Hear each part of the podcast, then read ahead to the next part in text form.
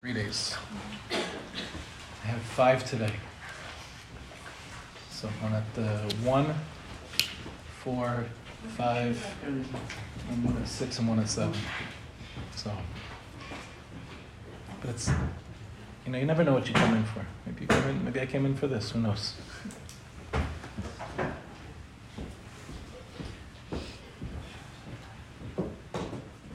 Bezer Hashem, not this year, but next year, there'll be a Nitzotos Haggadah coming out. So this is the introduction to that Haggadah. Pesach is called Zman Cherosenu, which means it's the Yom Tov of Geula. And obviously, we know that on a national level, Klal Yisrael left Mitzrayim, but we know that the Geula is embedded in the Zman itself. Meaning, the Zman of Geula comes before the actual Yitzhak of Mitzrayim. They left Mitzrayim on the 15th of Nisan because there was a Zman, there was a time that was Gerim, Cherus in the world. And this is what it means that Avram Avinu was already holding by the Yontif of Pesach when the Malachim came to visit him. So if that's the case, and this is a Zman Cherusenu, and especially because we're holding Shloshim Yom Kaidam Lachag, and especially, especially because as we'll see, the main avoda that we have in this generation specifically is to have a parallel to Yitzias Mitzrayim, but from the exact opposite direction, which is Bezer Hashem, we'll discuss. So it makes sense to spend time focusing on what exactly we're meant to do in terms of preparing for Pesach. I think today, especially because we have Baruch Hashem such beautiful homes, I can't imagine what it's like to clean this home for Pesach. No, I know in Eretz Yisrael, it's uh, my brother-in-law lives in a two and a half bedroom apartment. Is Avisha here? No, he left. So he lives in a two and a half bedroom apartment. So I asked him, "How do you how do you clean your house for Pesach?" He goes, I don't know, it takes like two hours to clean for Pesach. You know, what do you have to do already? Baruch Hashem, I have a little bit of a larger place in Ramat Beit Shemesh. I come, I come back to the five towns and I remember. It takes a lot of time, Baruch Hashem. I grew up here. But what are we supposed to be doing aside from the cleaning? What are we supposed to be doing in our lives to clean out the chametz of our lives? The number 15 is heavily associated with the Yom Tov of Pesach. Obviously, the 15th of Nisan, that goes without saying. But in the Haggadah itself, there's two very important 15s that exist. The first is the Simanim of the Seder. There's 15 steps in the Seder itself. Kadesh, Orchatz, Karpas, Yachatz. There's 15 if you count them. And the second 15 is at the end of Sipur Yitzias Mitzrayim, it says, Kama milas tovis l'makam. How much gratitude do we have to have to HaKadosh Baruch Hu for all the wondrous things that He did for us in Mitzrayim? And it goes on to list 15 things. The first being Shehotziyanu Mitzrayim. And finally, culminating with Ubanu Lanu Es Beis HaBechira K'dei Al Kol It culminates with the fact that HaKadosh Baruch Hu builds for us a Beis HaMikdash, but you'll notice the lashon here is not Beis Hamikdash, but Beis Habechira, a place of choice, and specifically for what? L'chaper al kol to atone for all of our averas that we've done. And the Ritva says that these 15 steps at the end of Sipur Yitzias Mitzrayim, these 15 things that we must be grateful for, aside from the fact that the Gematria of 15 is Haid, which is a lashon of gratitude.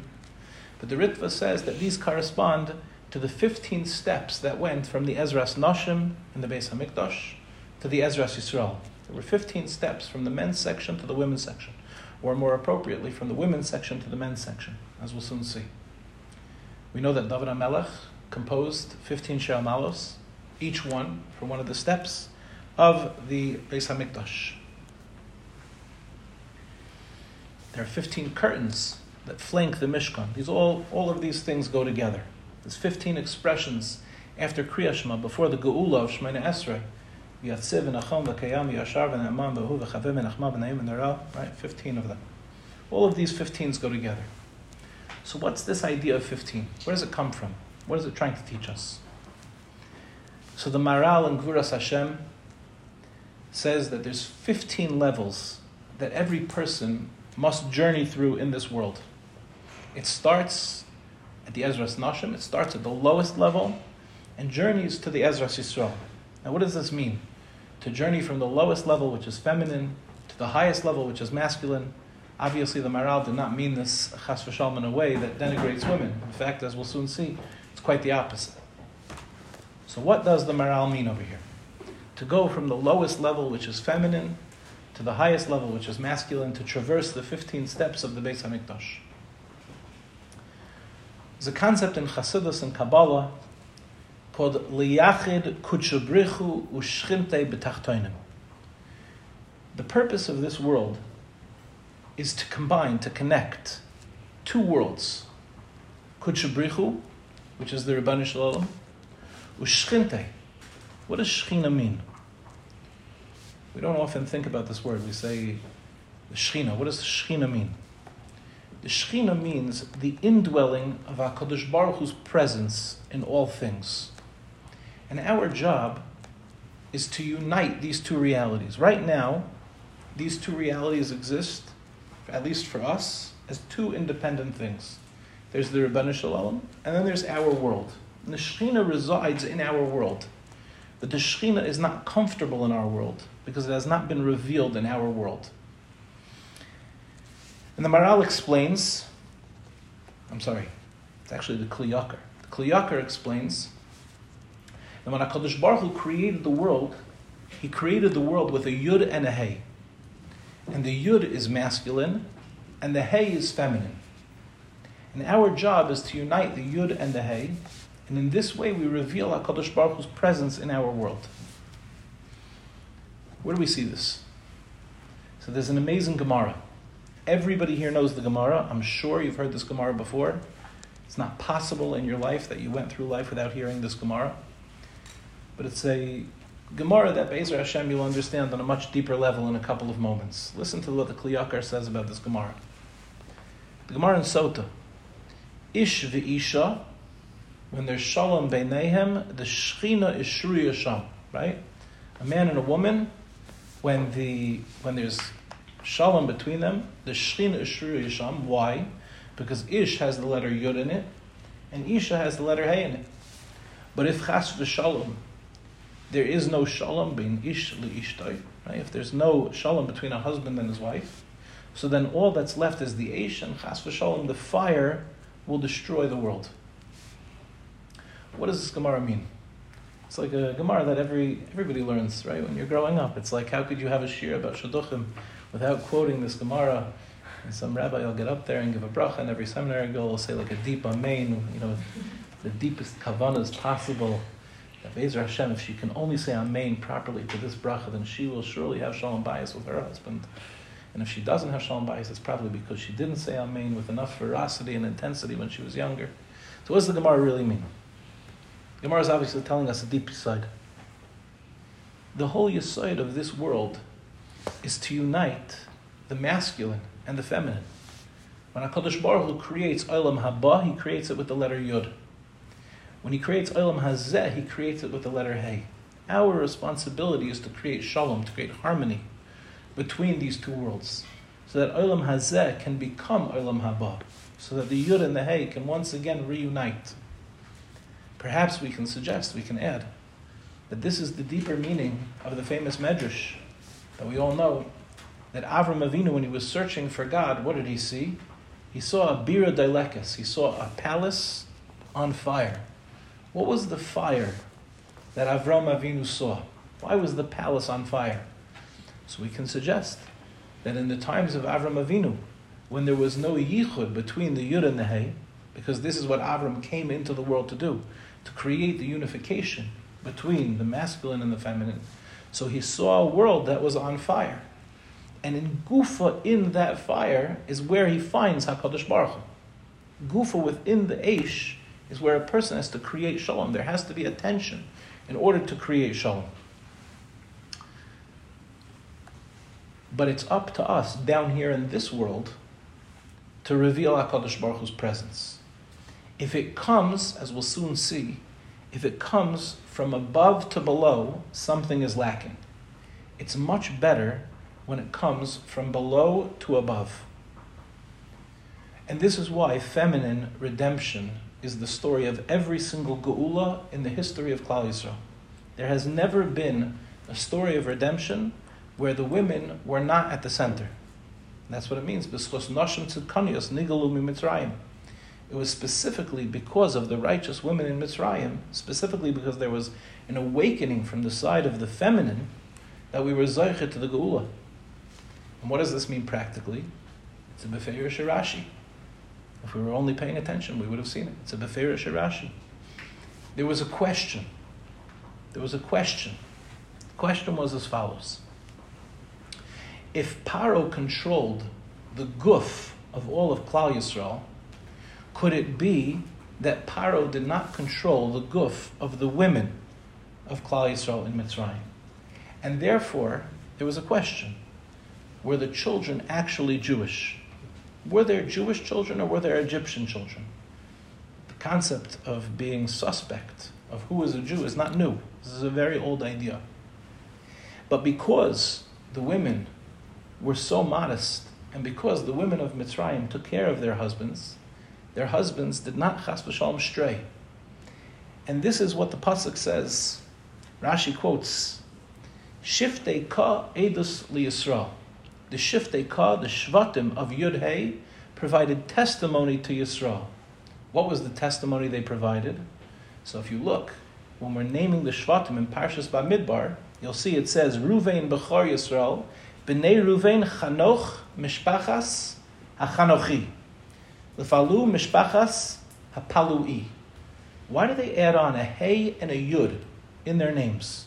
And also, as the Maskil David points out, why does the Hey come before the Yud? So the answer is because of the Hey, because of the feminine side of the Yud and the Hey, because there was an awakening from the feminine side to make sure that the men in Mitzrayim behaved appropriately, HaKadosh Baruch Hu added on to every single name of the Shvatim, a Hey and a Yud, and specifically in that order, because it was the feminine that leads the masculine, and not Chas and vice versa. And that's what it means. Shiftei ka edus Yisrael. That the Shvatim of Yud Hey, the extra Hey and the Yud that were attached to the Shvatim's names, were made to the Geula that would ultimately come b'schus nashim tzidkanias. So the question is, what was missing in Yitzias Mitzrayim? What's missing in Yitzias Mitzrayim? Why do we need to have that in every single generation we have to see ourselves as if we are leaving Mitzrayim? What was missing from that original Yitzias Mitzrayim? So, as we said a moment ago, there's something that's lacking in Mitzrayim. Arizal says that in Yitzias Mitzrayim, in the original Yitzias Mitzrayim, HaKadosh Baruch Hu took us out. So, in a certain sense, even though it was beschus nashim shenigalu mitzrayim, it was in the merit of the feminine that we merited to be redeemed. Nevertheless, the redemption occurred mostly from above. The redemption occurred mostly from the masculine side. Hakadosh Baruch Hu is the mashpia, and we are the makabel in this world. So Hakadosh Baruch Hu is masculine relative to the world, which is feminine, because we receive the divine light. Yarizal says that because we were in Mentes Shari Tumah, literally, if HaKadosh Baruch Hu didn't take us out, we would have been completely lost. Which means that even though there were small things that we did that awakened the Sarusa de Leila, we awakened the force from above, Lamaisa, the force from above, was the generating force of redemption. Why is that a problem?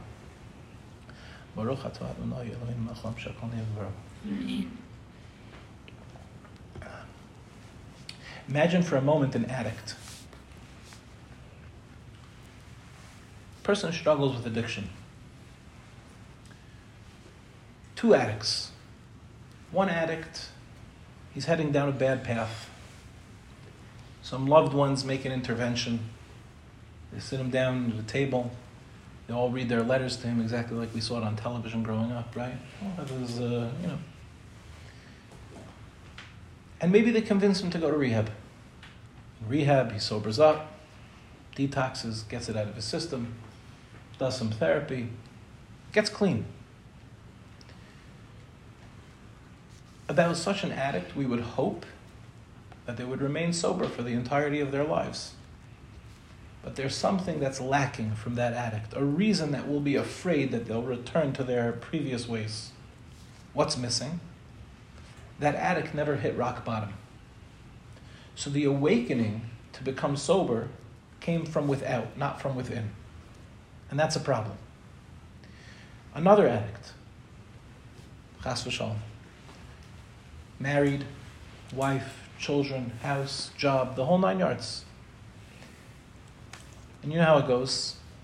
person starts with their addiction, slowly goes, builds up, the lying, the cheating, the sneaking, the stealing, whatever happens. Before long, they lose their job, their wife, their children, their house. And at some point, perhaps at the lowest moment in their life, where do they find themselves? In the strangest of places, a person who could have been at the height of his power could find himself, chas v'shalom, living under a bridge, homeless, begging. In that moment, it's possible for the addict to have an incredible awakening and to realize this is not working. It's no longer working. It's not shaykh for me to lead this life anymore. And as a result, the addict can choose to check himself in to a rehab, to start going to a 12 step program, to start going to meetings, to take even a menial job, doing whatever they can do just to get themselves back on their feet.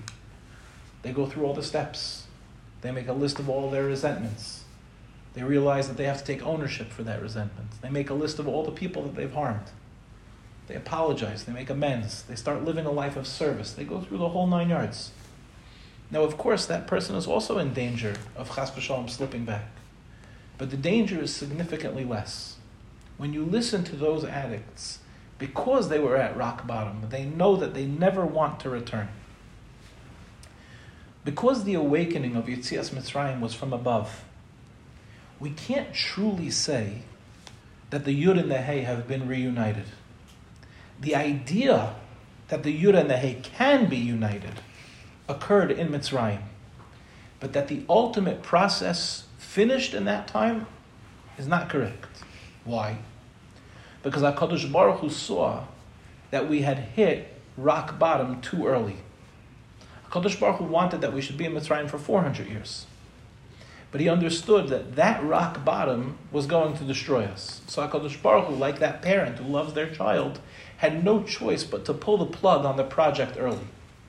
And as a result, all of the subsequent exiles that exist in this world are designed to finish the process of Yitzias Mitzrayim, but with one fundamental difference. And this is the core of today's shir. Now, the koyach for us to leave Mitzrayim is already there. But the emphasis now is not so much on HaKadosh Baruch Hu taking us out, as it is for us to leave Mitzrayim. Have a uh, Chaver Tov, who happens to be a tremendous Bentayra. He's a guy who he has a job. I know he has a very large family. He's, he davens three times a day with a minion. He's a big Bal Chesed. He takes his learning exceptionally seriously. He went to a yeshiva many years ago called Ner Yaakov. And you've heard of uh, Ner Yaakov? Ner Yaakov was back in the day. I don't know how to say this nicely. It was a was a thug yeshiva. It was for it was for the good geschmack boys. So he he was so messed up in high school that they didn't let him go to Israel in his what would have been his regular Shana Aleph because he would have been too crazy for Ner Yaakov. So he had to delay going a year. And when he came, he had gotten to a certain level. He had scaled it back a little bit, so he was ready for Ner Yaakov. And he stayed two years in Ner Yaakov, and then the third year he was a madrich. And I won't tell you the details of the story, but he made a bad choice as a madrich. You know, sometimes when you have these Lebedik boys and they're doing crazy things, you have to make a decision like, should I let them do this? Should I not let them do this? Are they going to listen to me anyway? Anyway, he chose to participate in the crazy thing that these boys were doing, which was a bad decision for a madrich to make. So the Rosh of Lif called him in and he put his arm around his shoulder in the way that only Rav Liff can. And Rav Liff said to him, you could take the boy out of Brooklyn, but you can't take Brooklyn out of the boy. There's a certain like, he's still like, it didn't matter how frum he was, he was still psychotic on the inside. You know? he's like, still like a Meshuggah guy. And even today, you should know he's, I think he maybe is turning 40 this year. He's a little bit younger than me. Maybe he's turning 40 now. And even though today Baruch Hashem he's a wonderful person, I could still say the same thing about him. You could take the Brooklyn, you could take the boy out of Brooklyn, but you can't take Brooklyn out of the kid. And the same thing is true when it comes to Yitzias Mitzrayim. Hakadosh Baruch Hu could take us out of Mitzrayim, but it doesn't mean that the Mitzrayim has left us, and that's our avoda. Our avoda is to journey these 15 steps of the Beis Hamikdash from the Ezras Nashim to the Ezras Yisrael, to go from Shahotzianu Mitzrayim to Uban as Beis HaBechira Kedei Lechaper Al Kol The question is, how do we do that? And that's where we come to the 15 steps of the Seder. And so, even though Be'ezra Hashem, this is going to be an entire Sefer, I'll give you just a brief overview of what the 15 steps of Kadesh Orchatz Karpas Yachatz are, so that we can take this opportunity over the coming days to prepare ourselves for what Be'ezra Hashem will be a meaningful Pesach. We start off with Kaddish. Kaddish, we all know, on a physical level, is Kiddush. Right? That's how we start the Seder, we make Kiddush. But what does it mean for us? So Kaddish means as follows. Every single person is made up of a Nefesh Elokis and a Nefesh Abahamis. A godly soul, that's the soul that makes us uniquely Jewish, and a Nefesh HaChiyunis or a Nefesh Abahamis, a soul that animates our body. Kadesh and Orchatz are the Nefesh Elokis and the Nefesh Abahamis or the Nefesh HaChiyunis, respectively. First, we'll start with Kaddish. There's something that a person, a Jew specifically, must know when they're in this world. If you want to be aligned with reality, which is the goal, if you want to be organically yourself, to connect the Yud and the Hey, the first thing a Jew must know is that we are visitors on this planet. That sounds like a funny thing to say, but it's a very important nakuda. What does it mean to be a visitor on this, on this planet? Because we have a nefesh alokis and a nefesh abahamis, we're a little bit in two places at once. Sometimes we feel pulled towards the transcendent. Sometimes we feel pulled towards the physical. Which one are we? The answer is we're both. A Jew is compared to a bridge between HaKadosh Baruch Hu and this world. And because we're a bridge, imagine the Verrazano Bridge, right? The Verrazano Bridge is a mm-hmm. little bit in Brooklyn, a little bit in Staten Island. If it's not in Brooklyn or Staten Island, it's not a very good bridge. The same thing is true when it comes to when it comes to Klal Yisrael. Hakadosh Baruch Hu created us to be a bridge between this world and the next world. So, this world, we have a part of us that's physical, but we have also a part of ourselves that's spiritual, that's uniquely spiritual. This is called the Nefesh Elokis, which means that we have Kedusha inside of us. We are not dependent on the physical reality. The physical reality is dependent on us. And that's not a small thing to say because most people in this world, because we have a Nefesh Bahamas, we think that we are dependent on a physical reality. After all, if we don't go to a doctor and we get sick, then chas v'shalom we could die. That's true for the Nefesh Bahamas. It's not true for the godly soul. The godly soul is infinite. The godly soul cannot die. And so the way that we engage the physical world must be through the lens of the Nefesh Which means that we are, in a certain sense, we're visitors here. We're not meant to be here. But this also is a very empowering idea. This is not a small idea. Imagine if a person comes to a business deal. One person has $10,000 to invest. Another person has $10 million to invest. The person with $10,000 and the person with $10 million are both sitting at the same exact table. But when they're listening to the presentation, it's two completely different experiences. The person who has $10,000 knows all I have to invest is $10,000. If this goes wrong, I'm out of luck. I'm stuck. If I only have $10,000 to my name and I'm going to invest all $10,000, I'm stuck. The person who has $10 million could very easily say, I'm going to invest a quarter of a million dollars. And even if it goes south, you win some, you lose some. There's an impoverished mentality and there's an abundance mentality. The Nefesh Elokis gives us the capacity to come into this world with an abundance mentality. It's true in the physical world, it's also true in the world of relationships.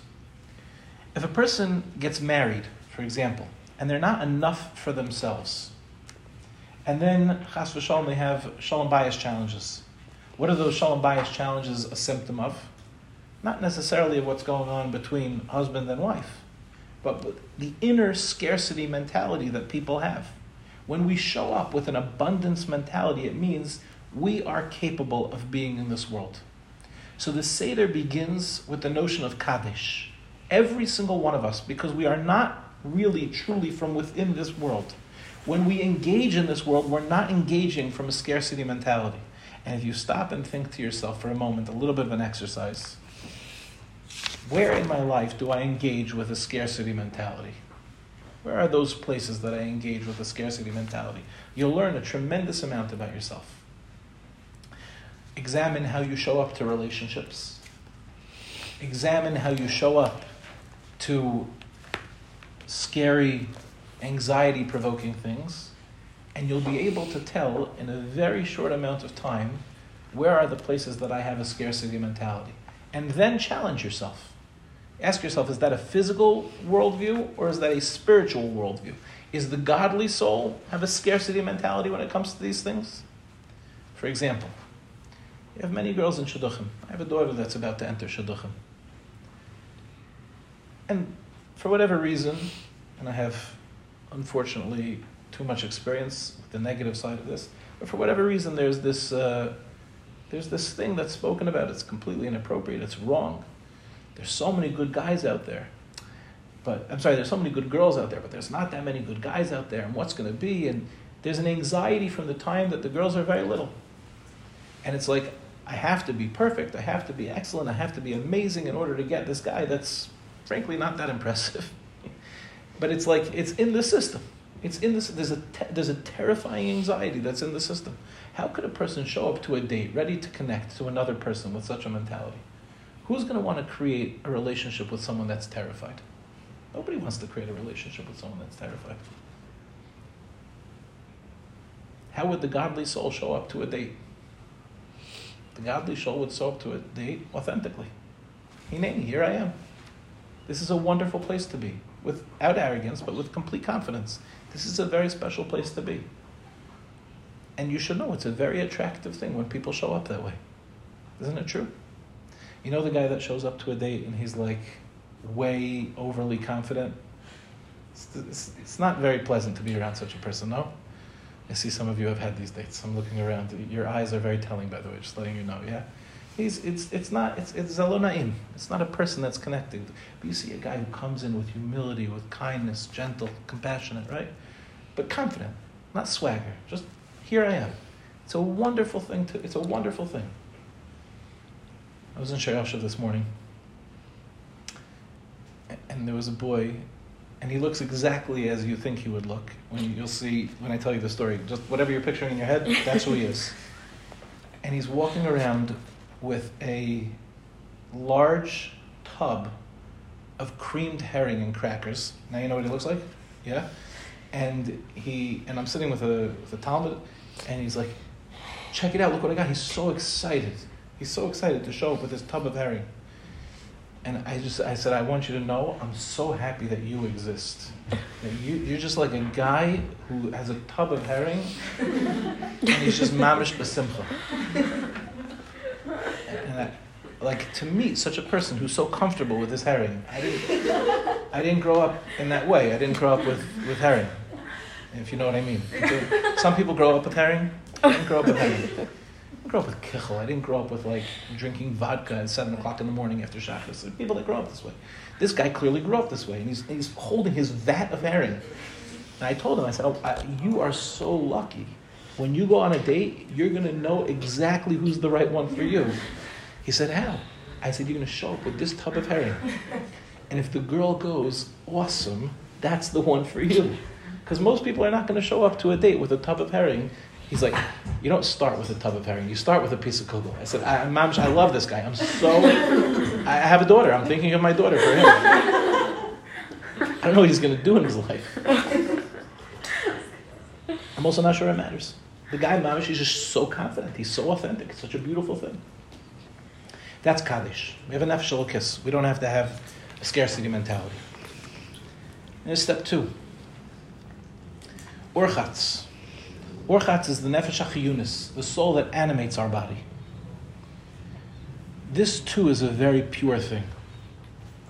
Nefesh Bahamas gets a bad rap. Nefesh Bahamas, because it knows it's going to die, has a scarcity mentality, but not right away. In fact, in the very beginning of a child's life, even their physical self is very pure. There's something exceptionally sweet about children who are totally unabashed when it comes to displaying their emotions, no? It's not always a pleasant thing.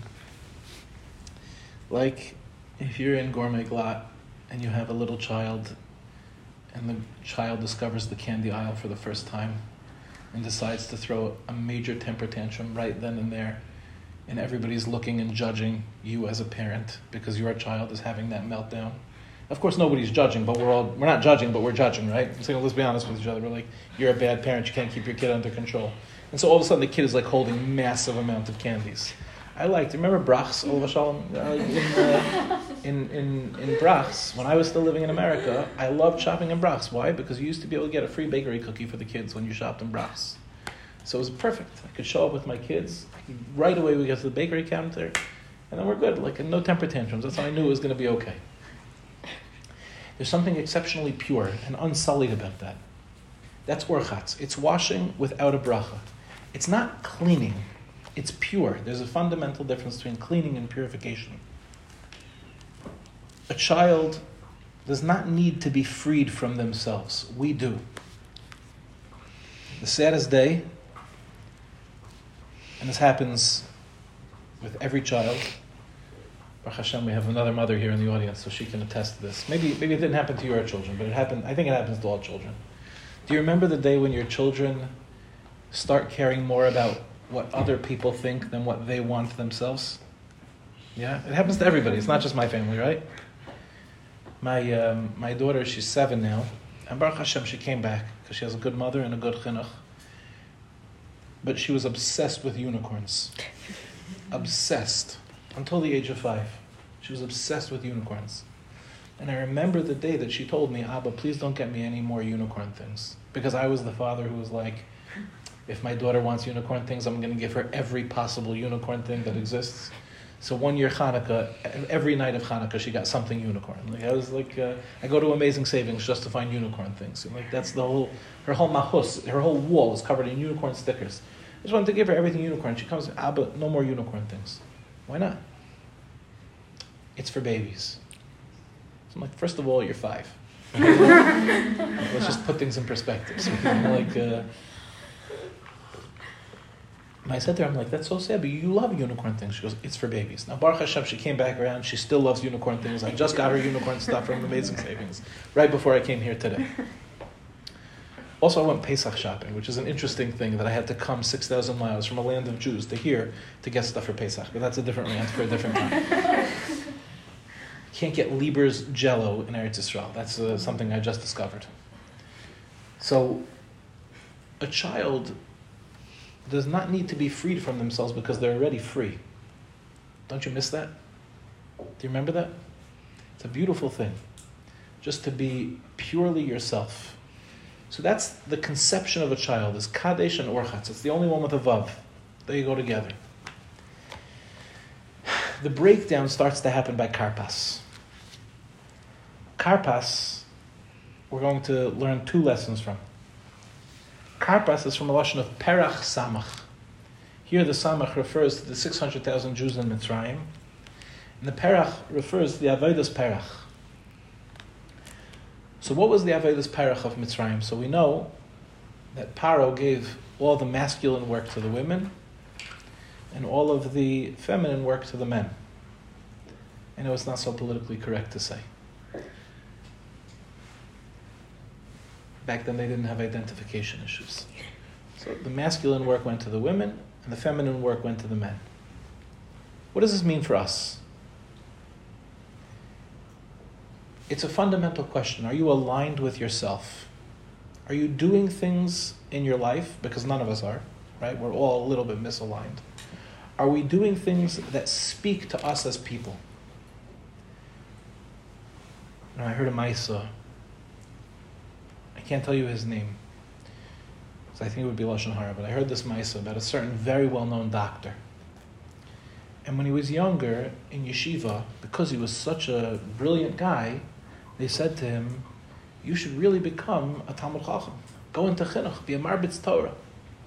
And he did, until he was in his 30s. And then one day he woke up and he realized he was miserable because he was a doctor. That's what he had always wanted. He allowed people to tell him what he should be instead of listening to who he really was. It was a tragic mistake. This doctor, because he is a man of tremendous integrity and a man of tremendous courage, he chose to leave chinuch. He chose to go to medical school after he was already married with children in his 30s and to go through the entire process. He didn't become a doctor until he was 40. And today he's a very well known doctor, very chashuv doctor who saved many lives. And when asked, he'll tell you this story. Why? because he says it's important to know that you have to be aligned with your own reality. When we say masculine and feminine, we don't necessarily mean male and female. There's certain work that we're naturally disposed to doing. And at some point we become misaligned. That's karpas. We have a natural nefesh elokis, a natural nefesh achiyunis, and we should listen to them. They tell us important things about ourselves. And when we listen to them, we start behaving in accordance with who we are, an amazing thing happens we become exceptionally joyous. And the opposite, unfortunately, is also true. When a person doesn't listen to the truest self that they have inside of them, when they go seeking advice from others about how they should show up to life, instead of listening to their own internal godly voice, they're making a terrible, tragic mistake. Because we know the answers inside of ourselves, no? You ever do this thing where you make a decision and then as soon as you make it, you go, nope, that wasn't it, that wasn't right? Then you switch the decision and you go, yep, that was it. That was right. You ever do that? How'd you know? Remember all the people you asked up until that point and all the different, like, little chirping things that they said? As if any of them have any basis in reality of what's going on inside of ourselves. Who knows ourselves better than ourselves? We lost confidence in ourselves. At some point, we became misaligned. We stopped listening to the inner voice. That's karpas. It's the destruction of self. There's another lesson from Karpas that's very important. Perach could also mean perach, soft mouth. Now, Paro used this soft mouth inappropriately. He used it to trick Jews into coming to work for him. But there is a tzad of Kedusha here. My wife showed me a book by Shai Ashraf. I don't know if you girls have ever read any, any of his books, but he said he had a very beautiful lashon in one of his books. He said, "A soul of silk, a soul of silk. That the soul is made of silk. What did he mean to say? Gentle, gentle. No. When a person speaks perach, when a person speaks with a soft mouth in a gentle way, when they're able to silence their inner critic from speaking inappropriately." That's a fundamental part of the healing process that comes along with when we become misaligned from ourselves. Very often, when we become misaligned from ourselves, if you really want to follow it up, you can look inside of yourself and you'll notice that your inner critic has become very loud. Here's a good tip listen to the voice that you have from within and ask yourself if you would speak that way to anybody else. The boy in yeshiva who had a terrible inner critic and he started talking. He, he was in my office and he said, Rebbe, you don't understand how messed up I am. You don't understand all the things I've done. He starts mamish verbally beating himself. So I said, I just, quick question. I said, Do you have friends in yeshiva that do similar things to you? He goes, Yeah. I said, If one of them came to you and confided in you that he had done these same things, how would you speak to him?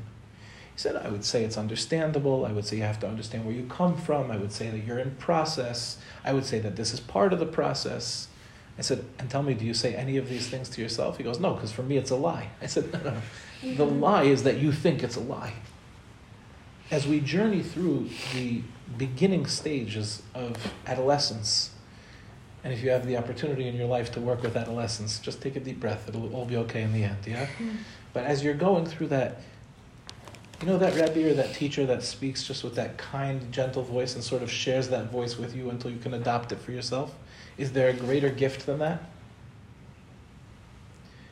It's interesting in yeshiva sometimes you see these guys that they love that mussar shmuz. They love that like they go like hardcore. Tell me how it is, Rebbe. Come, just beat me till bloody pulp so that I'll never do it again.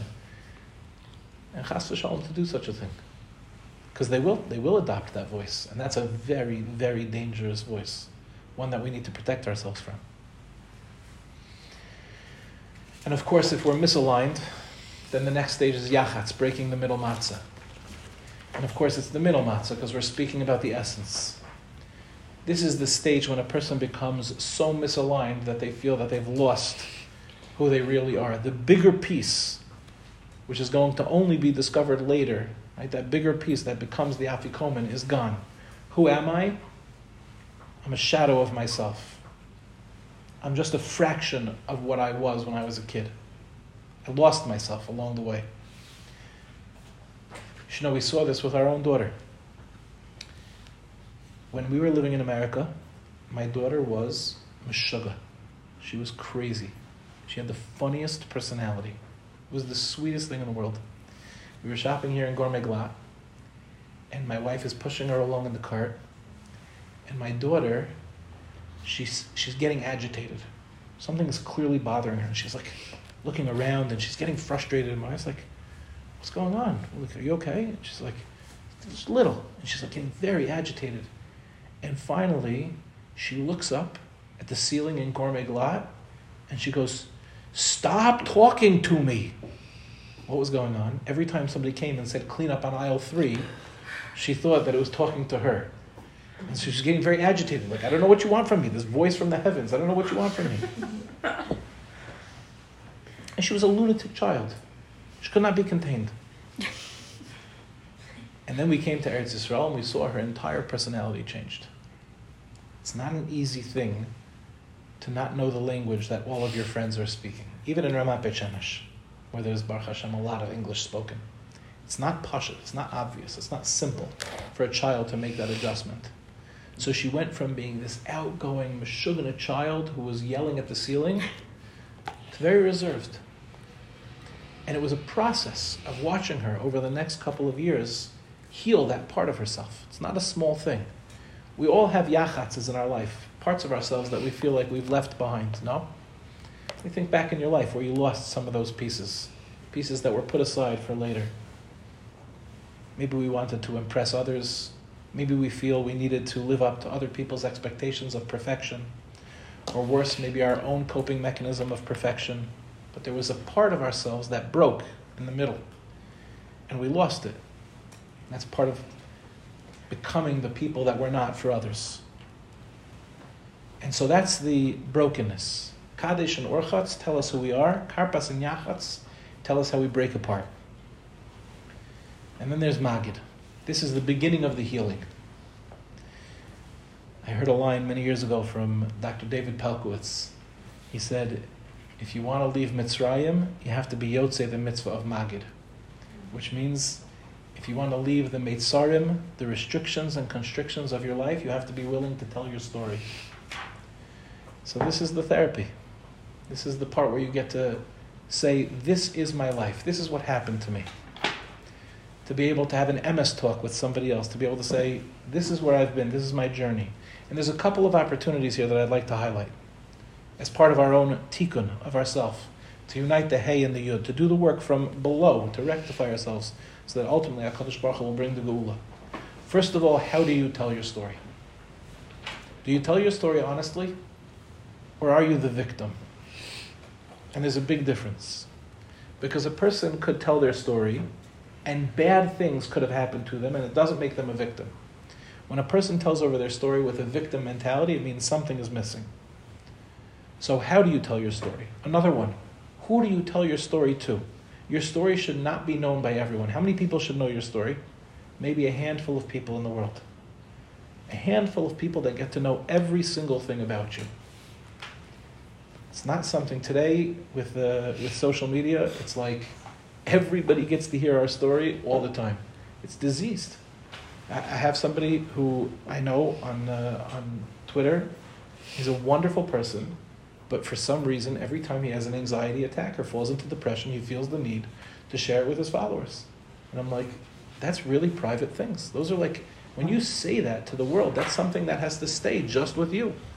So that's a very big deal. You don't just share that with anybody. So, number one, how do you tell your story? Number, t- number two, who do you share your story with? And number three, and this is the, a very important one do you share it for yourself or do you share it for another? Is your story something that can provide strength to somebody else? Are you able to say, yes, we all go through different things, but I want you to know I also went through something like this, and I'm not embarrassed to tell you. Because together we can go through this. Our common humanity can save us.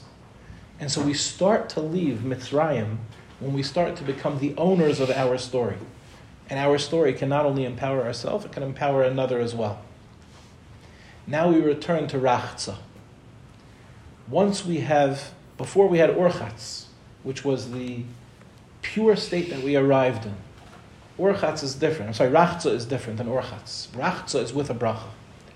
Rachza means that now we are not purified. Now we're not coming in pure. We're purifying ourselves.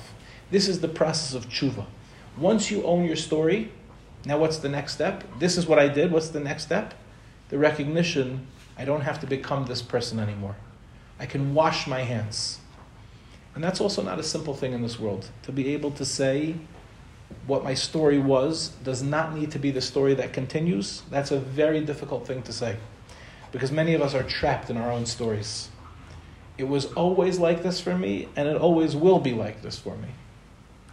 Rachza gives us the opportunity to change our story and to do a full tshuva. Then there's motzi. We make a bracha of hamotzi.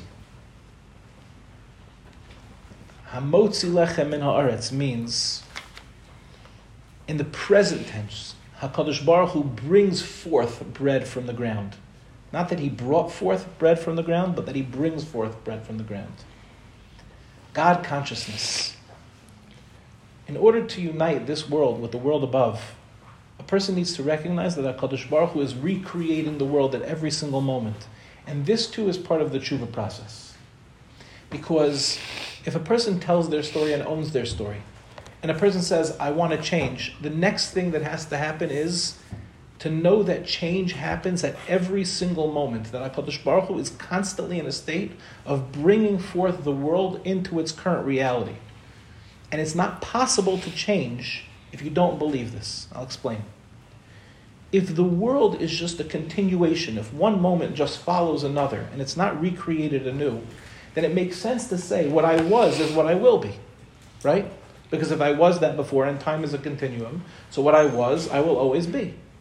But if time is constantly recreated every single moment, what was even a minute ago is a completely different reality than the one that's in front of me. So making a hamotzi means not only have I committed to change, but the nature of the world is that it's constantly in a state of change. And therefore I am unbound by history, and I'm unbound by predilections of what the future will bring. And that's also a fundamental part of change. Once we go through that, now we return to matzah. What's the difference between matzah and bread? Weinberger spoke about this at length in the new Haggadah that was just published from Weinberger, which is, by the way, beautiful. Highly recommended if anyone hasn't yet gotten it. Superb Haggadah written by Nachum Dinowitz. He did a fantastic job. But he speaks at length about the idea of simplicity. What does it mean, simplicity? Simplicity means to show up as you are with no need for self inflation. We're now starting to return to the way we were in the very beginning of this process by Kadesh and Orchatz, as represented in Matzah. Here I am. Nothing fancy, no inflation.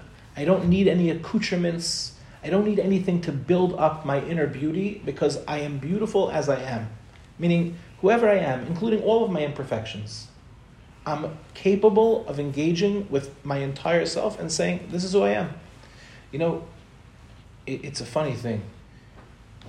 They really learned today how to make bread look amazing, no? Like bread, like I, especially in Eretz Yisrael. I don't know. I I've forgotten how they, if they have it here in America. I think here it's like more like pre-sliced in the plastic bags. There's a bakery by me. It's a phenomenal bakery, and they have like sourdough bread. But like I don't really understand. Maybe you girls know how to do this better. What's with the designs on bread? No, they know how to make it look amazing. Like bread is like art now today. I can't imagine that matzah will ever be that way. No, I can't imagine that somebody's going to make like decorative matzah. I was just in Kolsev. I saw that they have chocolate covered matzah. So I was like, okay, that's a chiddush that they're selling chocolate covered matzah. But seriously, how much could you do to matzah already? It's very plain. It's very simple. This is what it is. But the beauty is in its simplicity.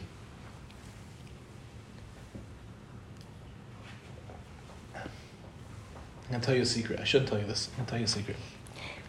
There was a conversation in yeshiva. I'm not going to tell you who the guys were. It doesn't matter. But this guy, he's a very funny guy. He went on a rant. And he said, I don't understand what happens to these girls by weddings, Rebbe. So he had gone back for his sister's wedding. And he said they spent all day in makeup and he was going on this rant, and he, should, he shouldn't have said it, and it was berabim, and it wasn't the appropriate thing to do. And with all of that introduction, he goes, Rebbe, they look terrible. so they spent all day in makeup. They just looked like they had like makeup caked on themselves, and like their hair was done up to like like they looked like Marge Simpson, just like the giant hair. Like he was saying in, the, in a sweet way, he's like a little bit of a crazy guy, but he's like, he's like, my sisters look terrible. I would never tell that to them, but they look terrible.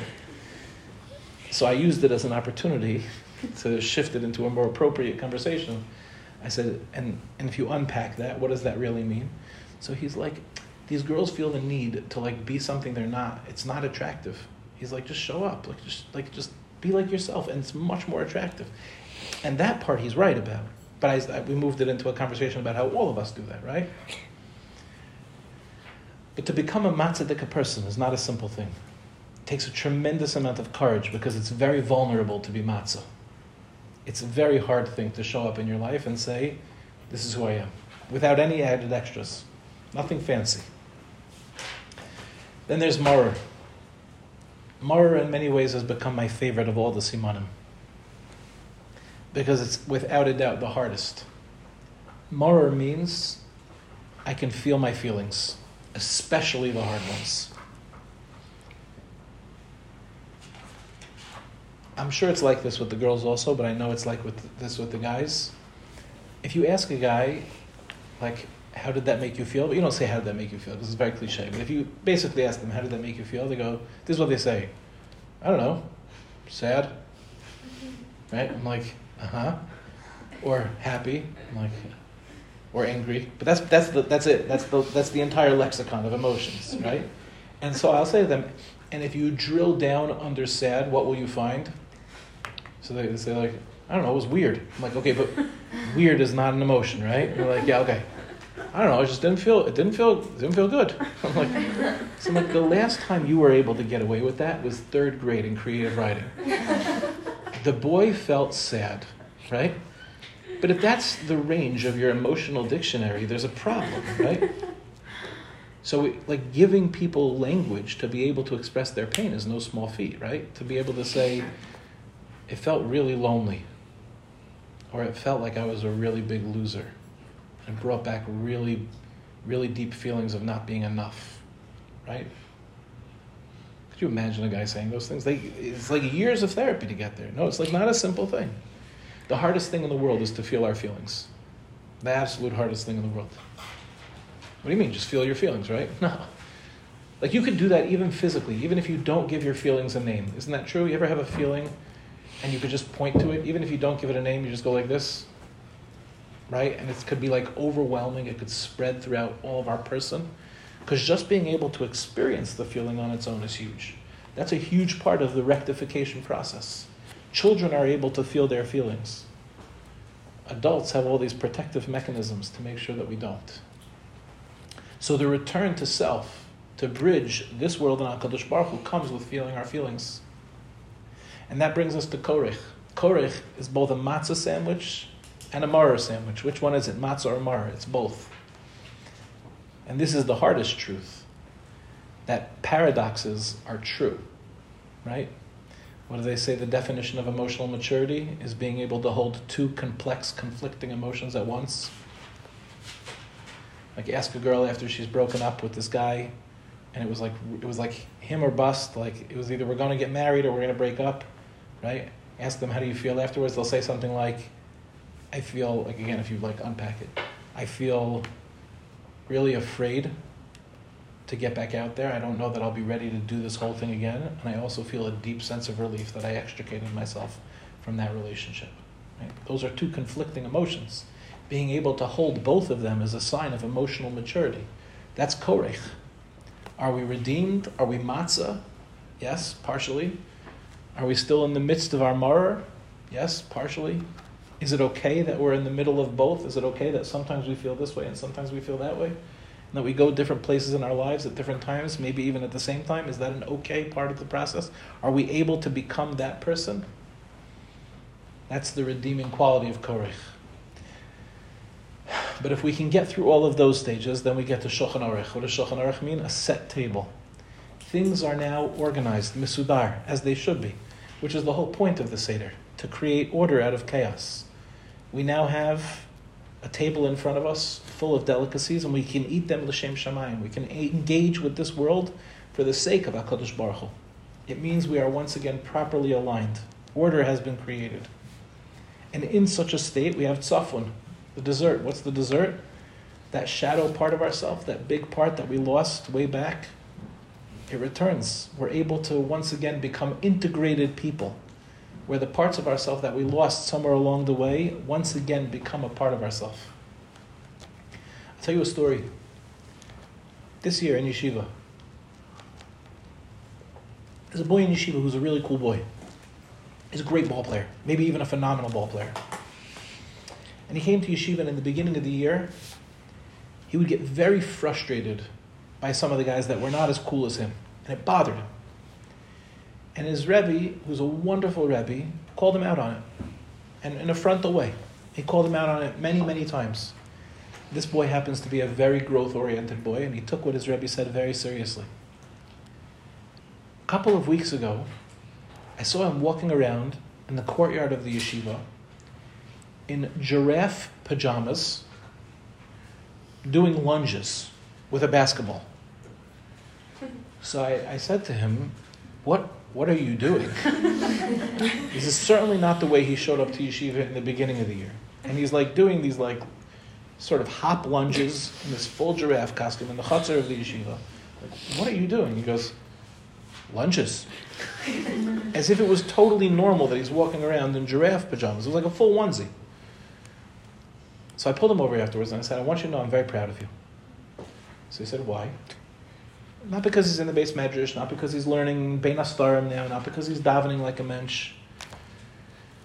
He would have beaten that kid up in the beginning of the year. The guy that he is now is exactly the guy that he would have been making fun of. In fact, it was. But part of his own rectification process is the reason that he was so upset about that is because he has that guy inside of him. But he had to square it away, right? He was too cool to be that guy. So he, he hid it away. And it frustrated him every time he saw it until he learned to accept that guy and then he could accept himself.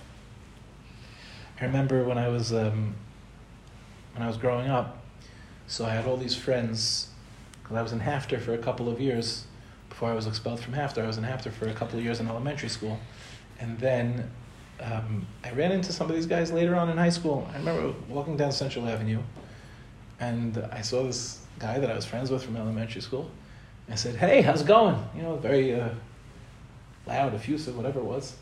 And the guy was like, "Good. What's going on with you?" I was like, "You okay?" And he's like, "Yeah, it's all good." I'm like, "What happened to you? Like, you forgot how to talk? Like, I knew you not that long ago, and all of a sudden you're just like." Like very quiet, you know what I'm saying? He was very. Anyone here from after? You know what I'm saying? Like you, you know this guy? Yeah, I'm saying you met this guy before, right? And all of a sudden he was like, I don't know. I was like, what don't you know? Like, it, was like, it was a shadow part of himself that he had. He had to like become a certain personality. He was a regular, normal kid running around playing football in the you know in the cement courtyard over there. Like it was, what happened to him? we lose these parts of ourselves. You know, it's an amazing thing that happens when we return those parts to ourselves. It's a very beautiful thing. And then there's Baruch. Baruch means to express gratitude. You want to know the symptom of if you're in self or not? Ask yourself how grateful you are. Gratitude is an amazing thing, no? We love to be around grateful people. Real grateful people. You're not, not, not the fake grateful people. Fake gratitude is very uncomfortable. You know, it's like somebody comes over to you and thanks you for something that really wasn't that big a deal, but they're like, you saved my life. First of all, no, you didn't, right? Like, she just got you a coffee. Like, it wasn't that big a deal, right? But like, but there are people that when they're very genuine in the way that they say thank you, it's like, thank you so much for doing that. It really meant a lot to me. Isn't that a special person to be around? To behave in a grateful way means to lead a blessed life. To lead a blessed life. That's Barech. Then there's the hardest one. I think is the hardest one which is Hallel. Hallel means to be able to sing with joyous abandon. I'm going to tell you a secret about myself. It's not such a secret because I tell it all over the place, but I shouldn't. I probably don't have as bad a voice as I think I do, but I have not davened for the Amud, I think since I'm like 12 years old in like youth groups or something like that. I'm pretty sure that I could do a decent job. If I would get up in yeshiva, I'm pretty sure I could have a very nice Kabbalas Shabbos and really make it meaningful for the boys. I won't do it. I won't do it. It's, it's terrifying, no? To be able to be yourself with total abandon, to sing, to dance as if no one is watching, to be able to have complete joy of all of the emotions to feel, joy is the hardest one. That's why we hold ourselves back from feeling joy. There are people that are truly joyous. Rav Chaim Kanievsky, you should know he was an exceptionally joyful person. There's a lot of stories coming out now about his hasmada, and they're all amazing, but I want you to know, in the time that I met with Rav Chaim, I got to see his smile. I'm, I, I, I can't tell you how much Torah I've heard from Rav Chaim Kanievsky, but the smile, the joy that was in his life was amazing. He always had a like a like a clever smile, like dancing on his lips. A boyfriend of Aseret came with very long hair. And uh, he asked Rav Chaim for a bracha, and Rav Chaim looked at his gabbai and goes, Zeish o isha? and he had a very beautiful smile on his face. The tzaddikim are like that. The biggest tzaddikim in the world, they just feel like amazing amounts of joy. And when you see the smile on tzaddikim, like Rav Meyer, when you see Rav Meyer smile, it's like, ah, it lights up the entire world. It's so beautiful. To be able to sing is an amazing symptom of self.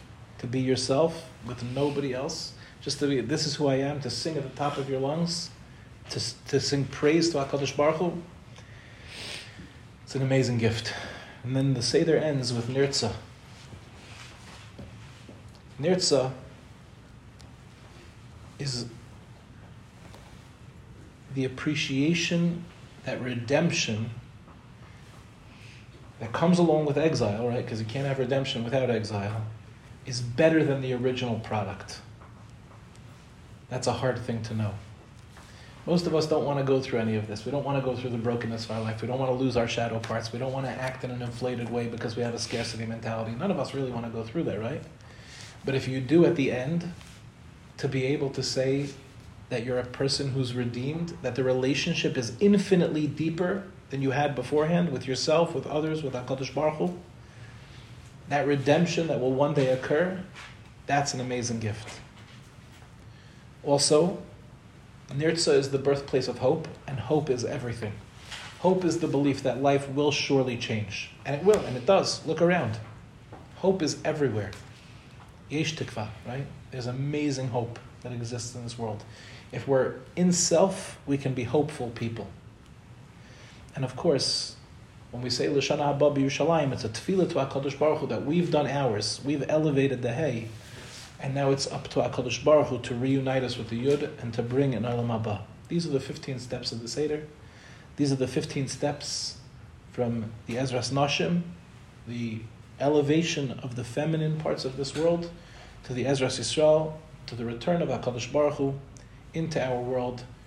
Ezra Hashem, we should be Zoicha this year by Lashana Haba Yerushalayim to have done all the work that we're speaking about so that we can merit redemption not from above but from below.